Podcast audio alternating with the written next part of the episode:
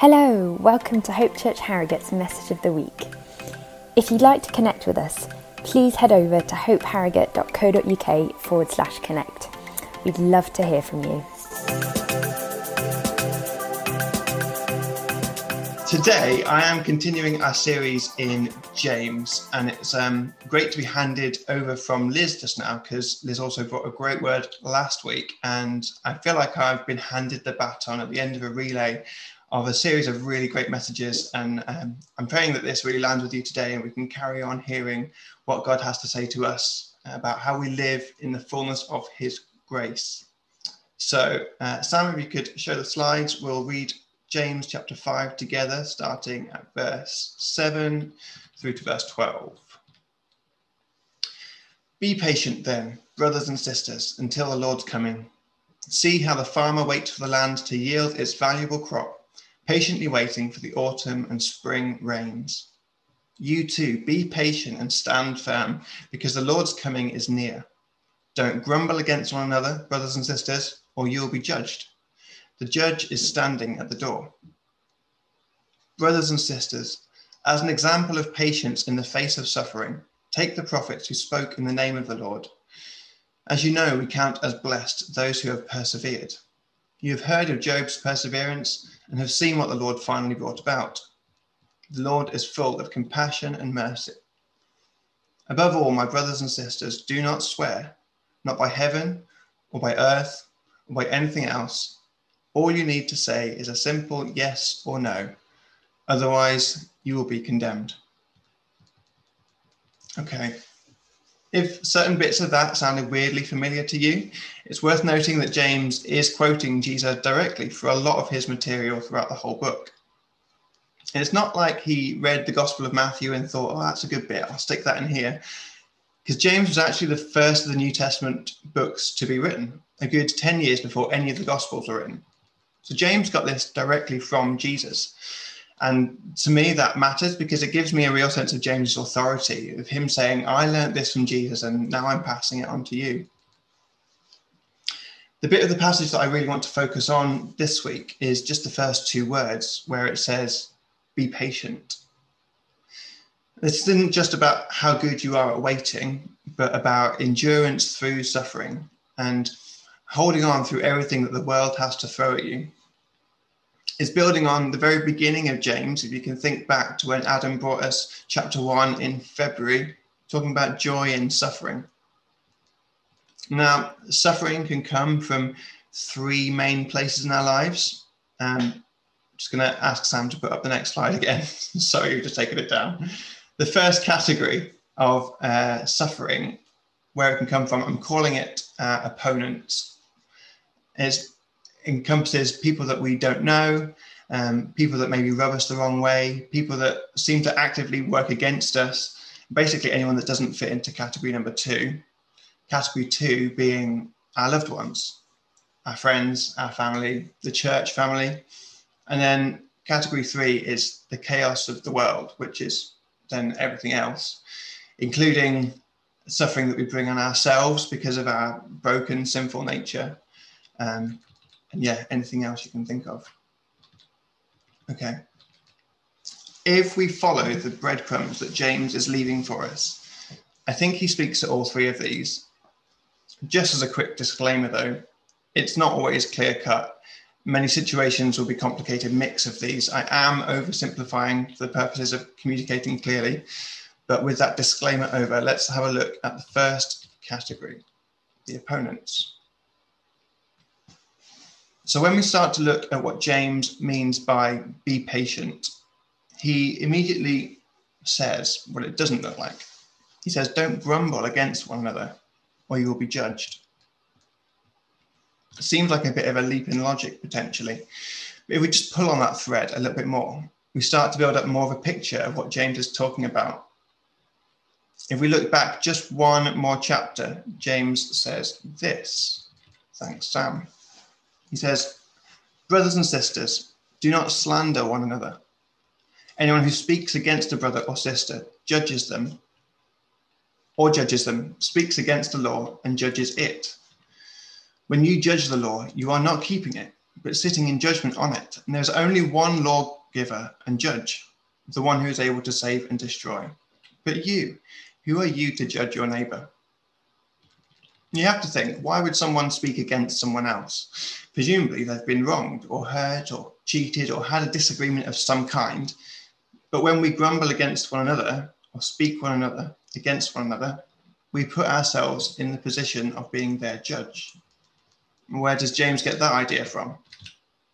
Next slide, please, Sam. Jesus. He says in Matthew, Do not judge, or you too will be judged. For in the same way you judge others, you will be judged. And with the measure you use, it will be measured to you. Okay, you can take that down now, Sam. Thanks. This is also a let him who's without sin cast the first stone kind of moment. Because as James said back in chapter 2, unless you've kept the whole of the law, you are no better than the person who hurt you. And Jesus doesn't teach this to put us to shame or to make us feel bad, but he teaches it to make it easy for us to forgive. It is very difficult to forgive someone from on top of your own pedestal. But when you can lower yourself and see that you are also just as imperfect as that other person, it makes it much easier to forgive them.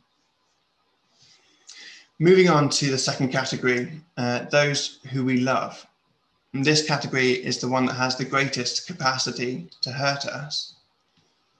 It should come as no surprise that we hurt one another in the church as well, because this is a family of massive diversity. There's bound to be friction. I think there's no accident, though, that James highlights grumbling and impatience together in this passage there are quite they're, quite specific character flaws that relate to a really specific time in Israel's history. If you think you might know what that story is, then tell someone that's in the room with you before I get to saying it. If you're the first person in the room to say the Exodus story when the Israelites were in the desert, well done. You can feel really smug. The Israelites grumbled that God had brought them out of slavery and then while Moses was up a mountain receiving the terms of the covenant God wanted to make with them, they got impatient and built themselves another God. So this is choosing to view God's blessing as a curse. The very thing that God had done for them was the source of their complaint. Now, in my life, as a parent of young children, I can tell you that they are an occasional source of frustration to me. And my children are wonderful. But that's part of being a child, isn't it? To be helpless and totally dependent, and then to grow up a little bit and think you're independent when you're actually still totally dependent. I imagine there won't be any more trouble past their third birthday, but I can choose to view them as irritating drains on my energy and my money, or I can choose to view them as God's gift to me. And when I choose the second option, I find that in that moment, when they pour bubble mixture all over the sofa, which literally happened this morning, my capacity for patience with them increases exponentially. I bet it was hot in the desert, and they must have been hungry and tired. But if the Israelites had remembered that God had just rescued them from slavery through a series of incredible demonstrations of power over nature itself, they might have been able to respond differently to their situation. If we choose to view the people we love as gifts from God, as His provision in our lives, we find ourselves with the strength to forgive and cherish those people as we should. And finally, the chaos of this world. This is where James's reference to Job comes in. At first glance, Job might seem an odd choice to demonstrate what patience looks like. If not grumbling is the mark of a patient man, I'd say cursing the day you were born is not a great start. And Job doesn't do much better for the next 30 chapters or so.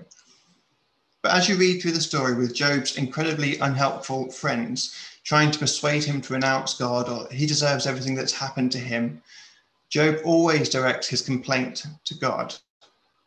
All of his pain and his confusion and anger are laid bare before God. Here's a spoiler alert in case you haven't read Job yet. Job does get put in his place, but ultimately God declares Job righteous because he spoke the truth about God. And we have something Job didn't. We have Jesus. Job actually says in chapter 9 if only there was a mediator between me and God so that I could bring my complaints before you and we could sort something out.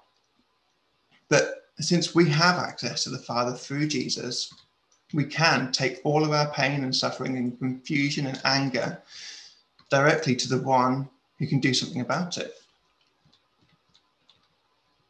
Now, suppose we actually manage it. Suppose we stop judging each other, we remember to cherish our loved ones as gifts from God, even in the hard times, and we bring all of our burdens to Jesus. What can we expect to see as a result? What does the life of such a person look like? This is where I have to say thank you again to Liz for last week because you set this up brilliantly your weather analogy of moving from Dubai to England and how the unpredictability of the weather taught you something about making the most of every opportunity. Um, Sam, if you can just put up the beginning of our passage again. James uses a weather analogy here, and we're taking it back the other way. So if you think about the complete unpredictability of English weather, and just take that back to the Middle East, you'll understand this analogy perfectly. Around Jerusalem, there's no rain at all between April and October at all. So when um, that's the one. When James talks about uh, the early and the late rains, the autumn and the spring rains, it's it's completely predictable. It happens pretty much the same time every year. So there's no rain at all between April and October, which means the farmers can't plough their fields until the first rain in October. And then the last rain of the season is super important for ripening up the fruit. And so the early and the late rains meant everything to farmers, but they were like clockwork. It was always going to happen. You don't know the exact day when it's going to happen, but you can say with certainty it will rain around this time. Thanks, Sam. You can take that down again. To steal Ben's analogy from a few weeks ago, apple trees grow apples. You know, if you sow grace, you will reap grace. And this is the upside down economy of the kingdom of God. The more grace you show to others, the more grace you'll experience at work in your own life. So, um, we've looked at a few places where, um, where suffering comes from in our lives, and I hope that gives you some practical ways of uh, dealing with it and, and where to take it and what to do with it and how to understand it. But um, I really just want to pray. We've heard a few things this morning about approaching the throne room of God, and that seems to tie in with where we take our suffering. Um, so I just want to pray for us, really, before we go into our breakout rooms, um, that, yeah, God, would you just speak to people about pain that they might be carrying? Maybe it's a situation they're going through right now. Maybe it's something they've carried for a really long time. Um, we know that people that say they've been hurt by the church, that can really stick with people. I just pray that um, you would speak to that pain, that you would um, show people a way to navigate it, to bring it before you, to change it into a testimony of how you've worked in their lives.